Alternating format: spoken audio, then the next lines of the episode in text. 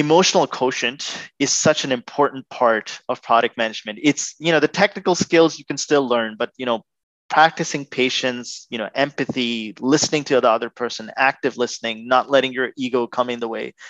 That is so core to, you know, being a better product manager.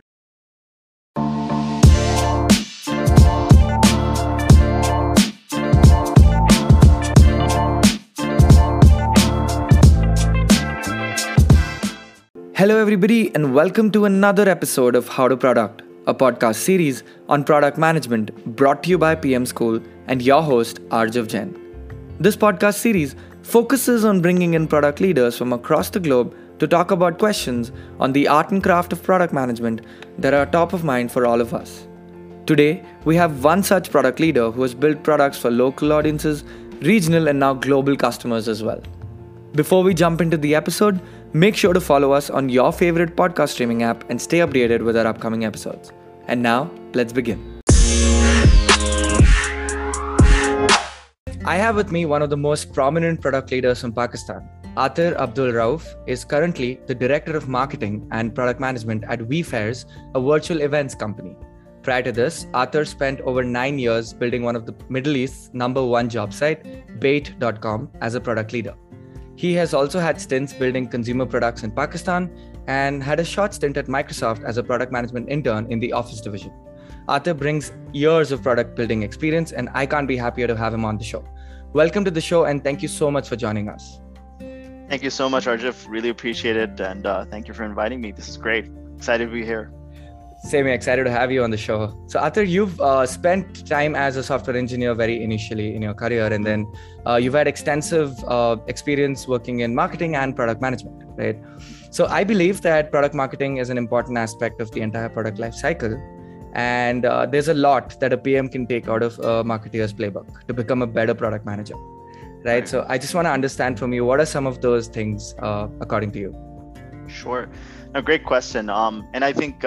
I guess I'm sort of apt to answer that because in all my career, I was like either a product marketer or a product manager at the same time. So even when I started with PakWheels, I was working on growth. So product marketing was part of what I had to do because there was a lot of launch strategies and along with product management where we were trying to figure out what to actually build for the customer. So the way I'll answer that is that, you know, when it comes to product marketing and management, there are three things that both of these parties really need to know well. One is know what the customer wants, but more than that, know why the customer wants what they want. And then you have to, from a product perspective, you need to know why you offer what you offer. And then finally, you need to also understand how you're better than everybody else and what hard to copy advantage are you offering from your product. Now, product managers know this, but they may not necessarily know how to articulate this. And that's where product marketing really helps. Mm-hmm. So one thing that really I learned from product marketing was messaging. How to write short copy and very succinct value propositions that are easy to tell to customers. And this really helped me in product demos. So when, as a product manager, when I would side with my sales reps, go in a meeting and try to explain to them that, you know, here's why our product really works for you. Mm-hmm. I think I learned that a lot from product marketing, and that messaging also helped in even crafting better emails. You know, if you really think about it, product management, you do a lot of copywriting as well, right? So You're writing error success messages, onboarding sequences, you're doing product update blogs, you're writing empty states and whatnot. And if you're just doing it with a very highly spec oriented technical jargon that's not conversational, it doesn't really play out well. Mm-hmm. But if you have that product marketing angle that you're thinking about how it's going to be messaged properly so that customers are influenced and motivated to take action, that completely changes the game. And then a lot of that also goes into your kickoff calls. So like when I used to, you know, have these sprint meetings with my development team, it used to be very functional in nature, but being a product marketer, it helped me tell a better story. It actually helped me that, you know what, I need to sort of step back and really tell them how the customer is interacting with the product before I delve into the functional specifics of what they need to build. Mm-hmm. So that also really helped out as well. And then I think product marketers have a very different viewpoint on the audience itself. So like when you're looking at your acquisition stack and you're looking, okay, where are these people coming from? They're coming from Facebook, they're coming from web, you know, Google organic search, or they're coming from a PR or whatever, that audience information really informs product managers about their personas. That, oh, okay, I didn't know that we were getting so many people from these channels, and this is the target demographic that's actually using product. They get to know a bit more of that when you have the product marketing mindset as well. So I feel that audience insights become a bit more expansive when you have both those roles under your belt. And then there's certain hard skills, you know, like as a product manager, I learned SEO because I was asked to work on growth, right? So okay. SEO was a great skill set, which over time, you know, I felt that I was able to use in many other places. Same thing with form conversion tactics. Like, you know, product marketers are all about forms, right? You have to optimize forms to get leads and whatnot. Mm-hmm. And I think that also helped me in product management as well. So, yep. And then I think finally, one thing that's really evident from my product marketing experience is launch strategy. So distribution is so important, right? In fact, you know, there's this saying now that content is no longer king, mm-hmm. distribution is. And okay. I have this saying in product management that, you know, a product unseen is like one that's never been. So if you haven't put your product in the hands of a customer, it doesn't really matter how great it is, right? So you need to know how to launch it. And product marketing is all about GTM. It's all yep. about go-to-market. How do you get the product to the customer in the most efficient manner? And that's something that every product manager needs to know. I love what you just said. Product unseen is one that is never been. Did I get that right? That's right. Yeah. Yeah, that's great. And then there's so much depth to that, right? So I just have a follow-up on that. Mm-hmm. When do you think is the right time to involve marketing in your entire sort of product building life cycle? I think from the start, to be honest, mm-hmm. like marketing will give you a lot of clarity on your value proposition. So even when you're thinking about building anything and you're starting off with, let's say, even an MVP, mm-hmm. It's always really great to sort of see what the end goal is going to be. How are you going to really position to this customer? And I really liked Amazon's, their tactic in working backwards, right? So first write the press release story and what that headline is going to look like. Is that even motivating and exciting for the customer? And then you go backwards and try to figure out how you're going to build it. Because if that end goal, like when you're actually launching it out to the customer, that is just not coming out naturally. Then unfortunately, it's just going to be a very uphill climb. So I think marketing can play a big role even from the very start by just thinking about what is it for the customer, how are we going to articulate it to them, and what that value proposition is going to look like. And then you can build a lot of those insights back into the product as well. And I think everyone in the product team can benefit from that. Yeah, I think like you say, right, it's this discovery to delivery. And people talk about, hey, you know, involve engineering. So definitely involved marketing as well is something that is coming out loud absolutely. And clear. Yeah. Absolutely. Yeah. Awesome. So just switching gears now, and so a product manager is somebody who sort of orchestrates the entire product building journey, takes all those stakeholders along with them.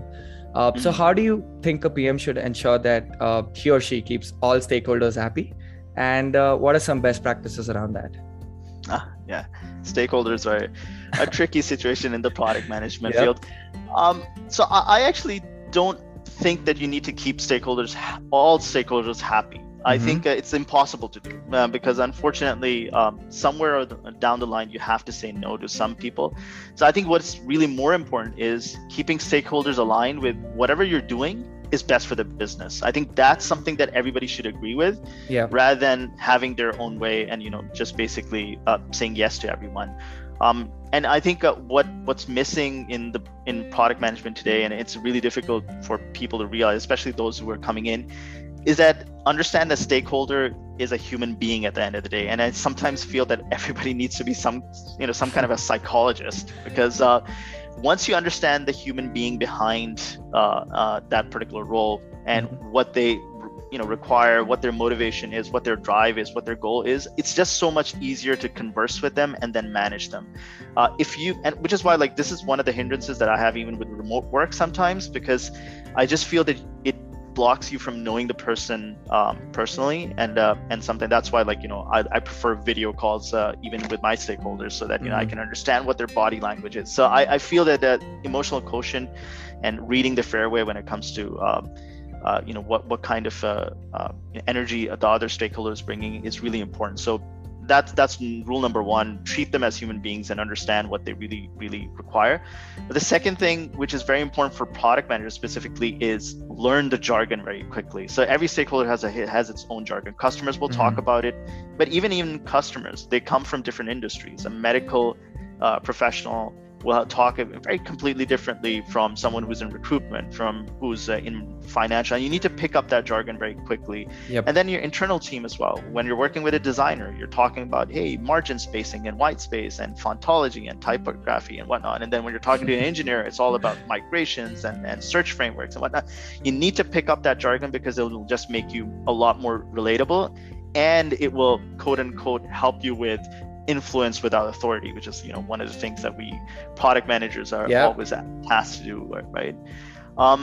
And then there are a couple of other things that I feel very important to do when it comes to stakeholder management, and it's something that I personally term as the next step protocol. So, which is basically at any point whenever you've engaged in a relationship with a stakeholder, you need to know what the next step or next action with that particular person is, right? You don't necessarily need to always document everything that's happened in the past. That's great. You'll probably have that in an email thread or a Slack channel, but you always need to know what the commitment, what the forward-moving commitment is.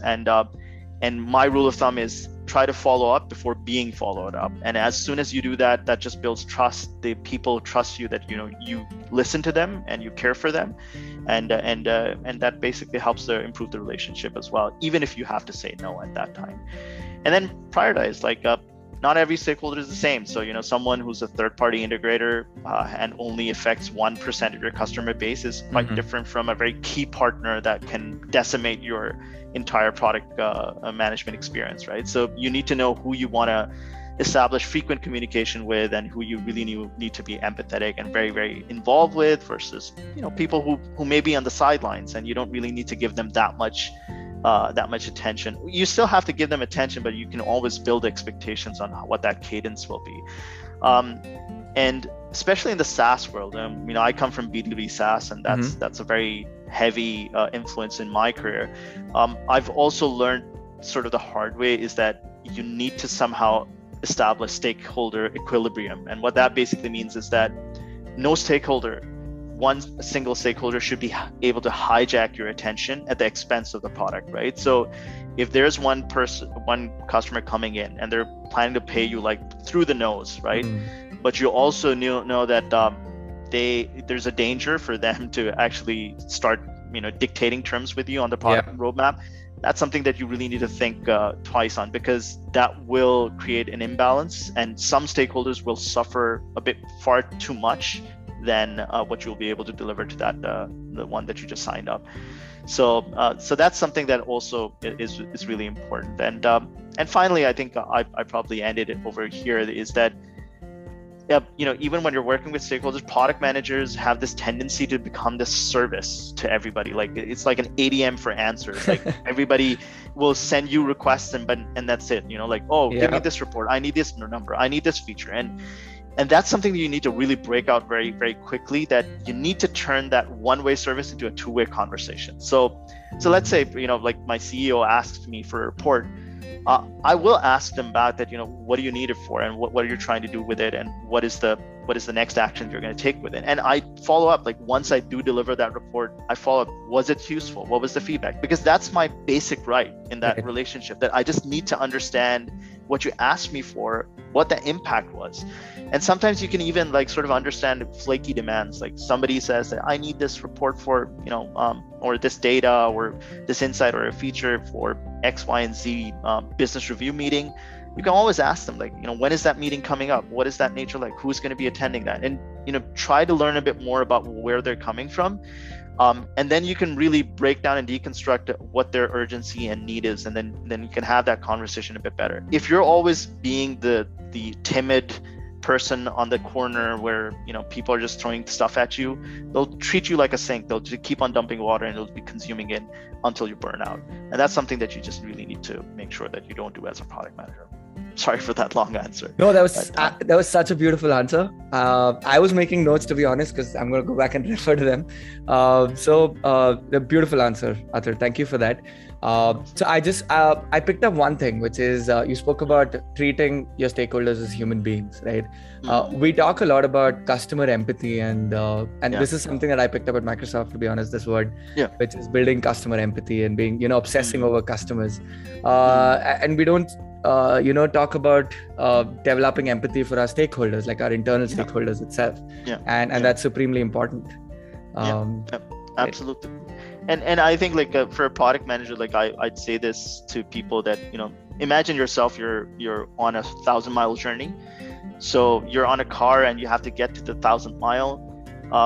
You're always going to make sure that your car is in place and it's maintained and it doesn't have any issues, because if your car breaks down, you're not going anywhere. And for me, my car is my engineering team, is my development team, is my QA team.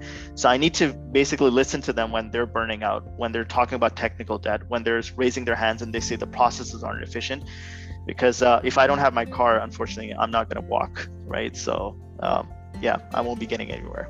Yep. Makes a lot of sense. So just again, switching gears. So you've, with the ton of experience that you have, I'm sure there are things that you want to change about product management, right?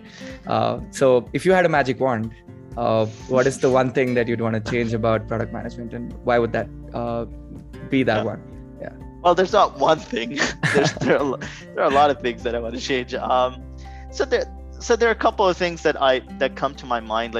There is this misconception of product management that I'd like to change. It's also the application of product management, but then there are best practices within product management. I think those are three different groups of things that I would work towards. So first of all, I think the concept of product roadmaps, especially 12-month product roadmaps, I don't really buy into them at all. And I think if there's anything that COVID has taught us is that 12-month roadmaps and long-term roadmaps don't really work out. I think it's always a very short 60-day, 45-day window that you can really operate in. And roadmaps are not necessarily don't have to be this feature-specific listing of things that you're going to roll out on a timeline. It always needs to be thematic of what you're focusing today and what you're going to focus on tomorrow. So I think a lot of product management organizations still have that concept of having really long roadmaps, and they mandate that, and which I think needs to change. The other thing is that I feel that we keep on talking about, listen to the customer, talk to the customer. And that's such an important part that it's often left out, because product management is so much engaged in firefighting and looking into these daily operations that unfortunately the customer sometimes gets left behind, and you're not in touch with them as much as you want it to be. I feel that just like product ops is responsible for getting the data and analysis done for product managers to facilitate them in decision making, I feel like there needs to be in product management something called customer engagement, who can actually source out customers that you need to talk to, schedule those appointments for you. And just like how a doctor and nurse sort of work, they first do the vitals, they just take the vitals first, and then your weight and your height, and then the doctor comes in and then just does the real main thing about diagnostics, and then just basically come up with a formula. It's a theory around it. I think that's what this new role should be, and I feel that unfortunately product managers get sucked into so many things that there may be this sense of another specialist joining them. Interesting.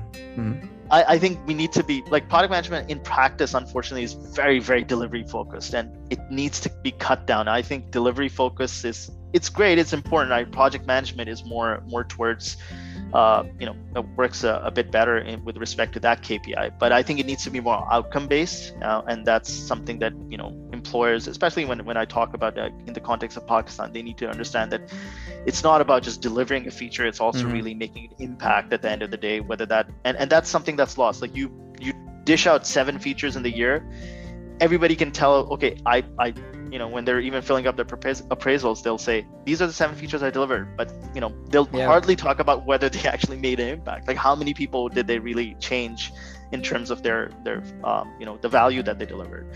And finally, I think the way product management currently is organized within organizations is just you know, in most organizations, it's not done the right way. I think I'm a big believer of squads and pods, where you basically collect a marketer, an engineer, and, you know, we talked about like devs and BAs and QAs, and have a product manager lead at that dedicated team for a specific module, a feature, or a vertical, and let them be empowered to take decisions on their own, rather than the current hierarchy where, you know, somebody from the top of the organization issues that we need this feature built, and then it's just like a feature factory after that. You know, a product manager has to just, you know, work with whatever you know, the spec is from the top, you know, whereas it's less about, and it should be more about, understanding what the customer needs and having the flexibility to change that, but then empowering the product manager with the resources to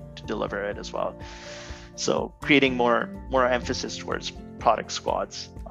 Yeah, those are a few things that come to my mind. Yeah, just to summarize, so just the concept of really long roadmaps is something that doesn't fly with you.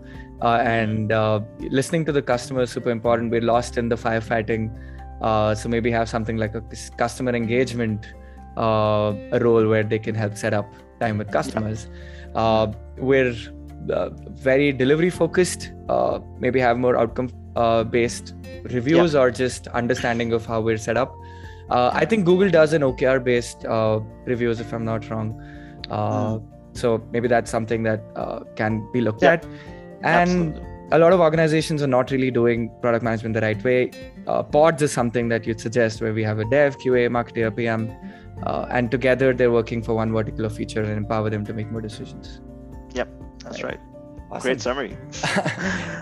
Awesome. So you've worked in growth, right? And I'm gonna just use growth in another way, which is I'm sure you've looked at growth for yourself as well over the years. Right. Sure. So I want to know sort of how have you evaluated, or what metrics or frameworks that you used to evaluate yourself and the personal growth that you've had over the years. Right. I wish I was that structured though. Like I think I sort of play it by the ear when it comes to my career, like really looking at what opportunity has arisen and you know, whether I want to take it up. But you know, one thing that I've always thought to myself was that, you know, as I progress in my career, how many people am I impacting? How many lives are being benefited by whatever I'm creating? So like back in PakWheels, which was 2010, 2011, when I left PakWheels, at that time, we were serving about 10 million users, unique users a month. And that was at a national scale, which was great. And then I moved to Bayt.com, where I was, you know, serving again multi-million number of users. You know, it's a massive base of 40,000 employers, but also like 40 million CVs that we have acquired in the database, and we were serving them. And then when I moved to WeFares, and Bayt.com was primarily a regional focus, was very focused to the Middle East. So I went from national scale to regional scale. And then now with WeFares, I'm at a global scale where we're working with organizations all over the world. And I'm currently, like, you know, in the past 5 years, we've served about 50 million attendees who have attended our events. So that's always been an important metric, that how many lives am I touching? And that's important for me as a product manager to see that there's growth over there. Apart from that, I think, like, I also look at, you know, how many products that I've managed over time. And I think that's something that I really got interested in when I was working at Bayt.com. So Bayt.com was just one product, but I really actually had an opportunity to work on recruitment products, launched 3 different products in 2018 alone. So that opportunity to expand and not just work on one vertical and one industry, but actually, you know, go into different industries and different product verticals, that was great. So I've worked in the automobile classifieds websites. I've worked on recruitment products for B2B software as a service. I've worked on employee onboarding systems. I'm working on virtual events. I've done internal gamification systems for sales. And I've worked on CRMs. So, you know, that gamut of different product verticals, that always was very important for me to scale as a product manager and make sure that, you know, I've touched in these various different dimensions and I've broadened my horizons in that respect. And then finally, I think a couple of other things that I've always thought about in terms of growth, that I want to keep on creating an ascending ladder in terms of the team size that I'm managing. So I was only managing myself when I was in PakWheels or product in Yallamotor. But when I graduated to Bayt and then later on WeFares, I was managing larger team sizes and trying to drive more value. That it's less about that vanity metric of being a manager of 50 people. It's more about, can I drive this team, a larger team, to drive more impact as well? And then that translates eventually to the kind of revenues that you can generate. So at the end of the day, we are product managers that live for the business. We want to make sustainable businesses as much as we want to make an impact. So back in PakWheels and Yallamotor, I might have been making in the thousands when it came to dollar revenue annual. Then moving into B2B SaaS, I was making close to the millions, and now with WeFares, we are a multi-million dollar organization. So that makes me happy as well. That not only am I creating value for the people that I serve or the customers, but I'm also making value for the business that I'm part of. Great, that's very well structured. To be honest, this how many sort of lives you've been impacting. That I love the way you structured that, where you started off with. It was at a national level, and then you took up a product which was at a regional level, and then now you're with a company that's sort of solving for a global scale, right? Right. Great, yeah. So I know this entire episode has been full of insights, but if there's anything that you want to leave us with, especially for our listeners who are trying to break into this role, that would be great, Athar. Yeah, sure. Some advice that I have because I get asked this a lot on LinkedIn. I know people send me messages about, breaking into product management and how do you go about it and whatnot. So, and I'll give you a sense of what I feel that everybody needs to know. Product management is a great field, very fulfilling, but you just also really need to know what it entails. It may not be for everyone, and that's perfectly fine. Yeah. But that you'll only know once you sort of understand what it entails. So start with baseline knowledge.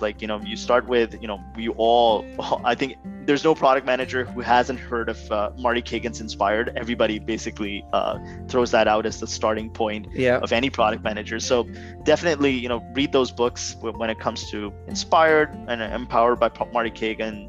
One of my favorite books is The Mom Test, which is really great book on customer discovery. Yeah. Bill Trapp from Melissa Perry and so on and so forth. So read the books to sort of get a sense of what it is. And then I'm probably going to throw a shameless plug over here. I also have an ebook called Product Management Bootstrapper. You can find it on my LinkedIn account as well. So you can download that. A bunch of articles and videos that I've seen over the years, which help in product management.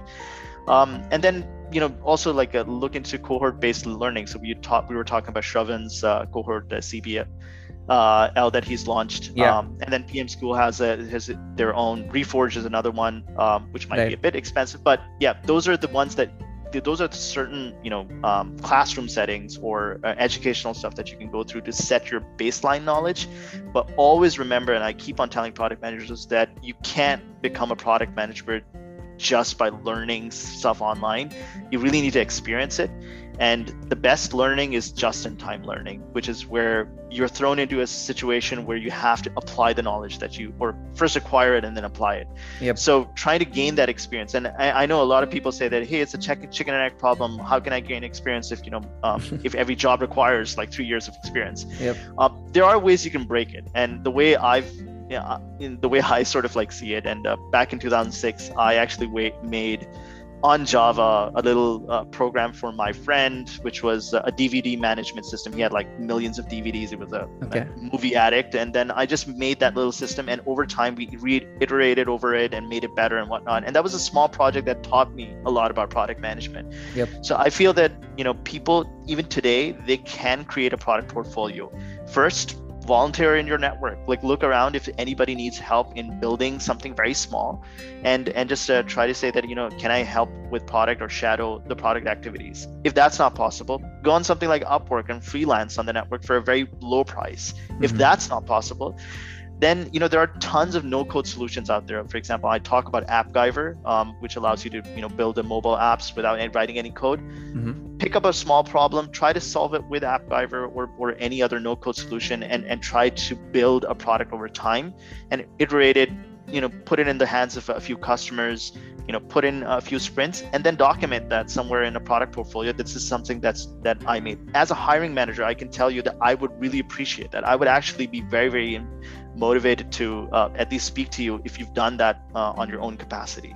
So try to break that chicken and egg problem if you are coming from a different field by manufacturing these opportunities. Another thing that I have, and this is advice that I would give to product people who are in senior positions in other fields, whether that's marketing, whether that's sales, whether that's business operations, and they're trying to move into product management. And they face a lot of friction because of a lack of experience, but also when they get interviews, they're unable to get traction because they don't have the experience to show for it. Yeah. If you are making that career transition, think of it as a software engineer. If I was to learn coding today, nobody's going to employ me as a team lead. Yeah. Same thing with product management. If you're just coming in, be very open to accept junior roles. Like start from a product owner, start from a business analyst, go smaller than what you are in the other field, and then take comfort in the fact that you will accelerate because of your management experience. You will accelerate in the growth much faster than anybody else, but you might have to take a hit at the start. So be ready to take that, because if you learn from the start, learn from this grassroots, that's going to really strengthen your fundamentals, and you'll be a better product manager. If you try to skip and take shortcuts, unfortunately, you wouldn't have that experience of hands-on product management, especially when you're in a full-stack product manager role in a startup.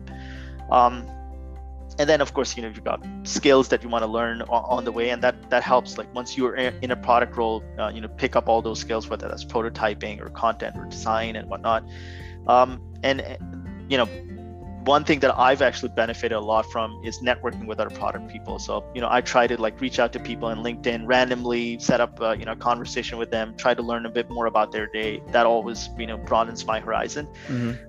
And maybe seek mentors that way. Mentorship's a really great part of product management. It can really help and open your mind. Yep. And then finally, I think this is the final point that I would just try to drive home over here, is that emotional quotient is such an important part of product management. It's, the technical skills you can still learn, but, practicing patience, empathy, listening to the other person, active listening, not letting your ego come in the way.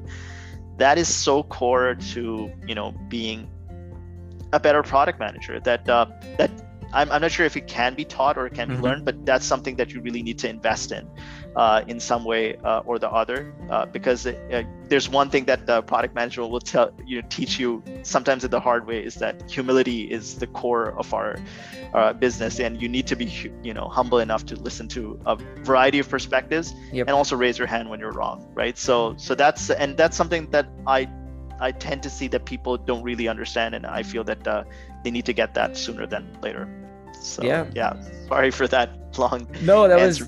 It was great, Athar. So empathy and a growth mindset is what I got out of that last statement that you said, which is great. But yeah, super advice, I think, for folks across the board, the ones looking to break in, the ones who are already leaders in another sort of field who want to get in.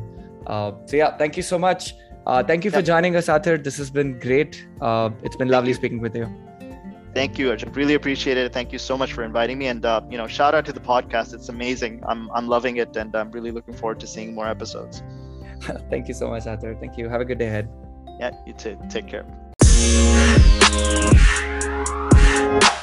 What we've heard throughout the season from prominent leaders across the globe is that as PMs, we should involve all our stakeholders from discovery to delivery.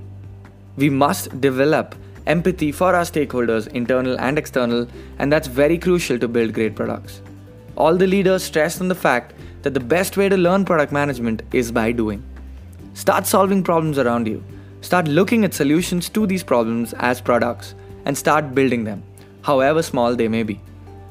You don't need to have the title of a product manager to be a product manager. This brings us to the end of season 2, but we promise season 3 is bigger and better. Give us a shout out on social media if you enjoyed what you heard, and let your friends, colleagues, and your uncles and your aunts know that we're talking How to Product here.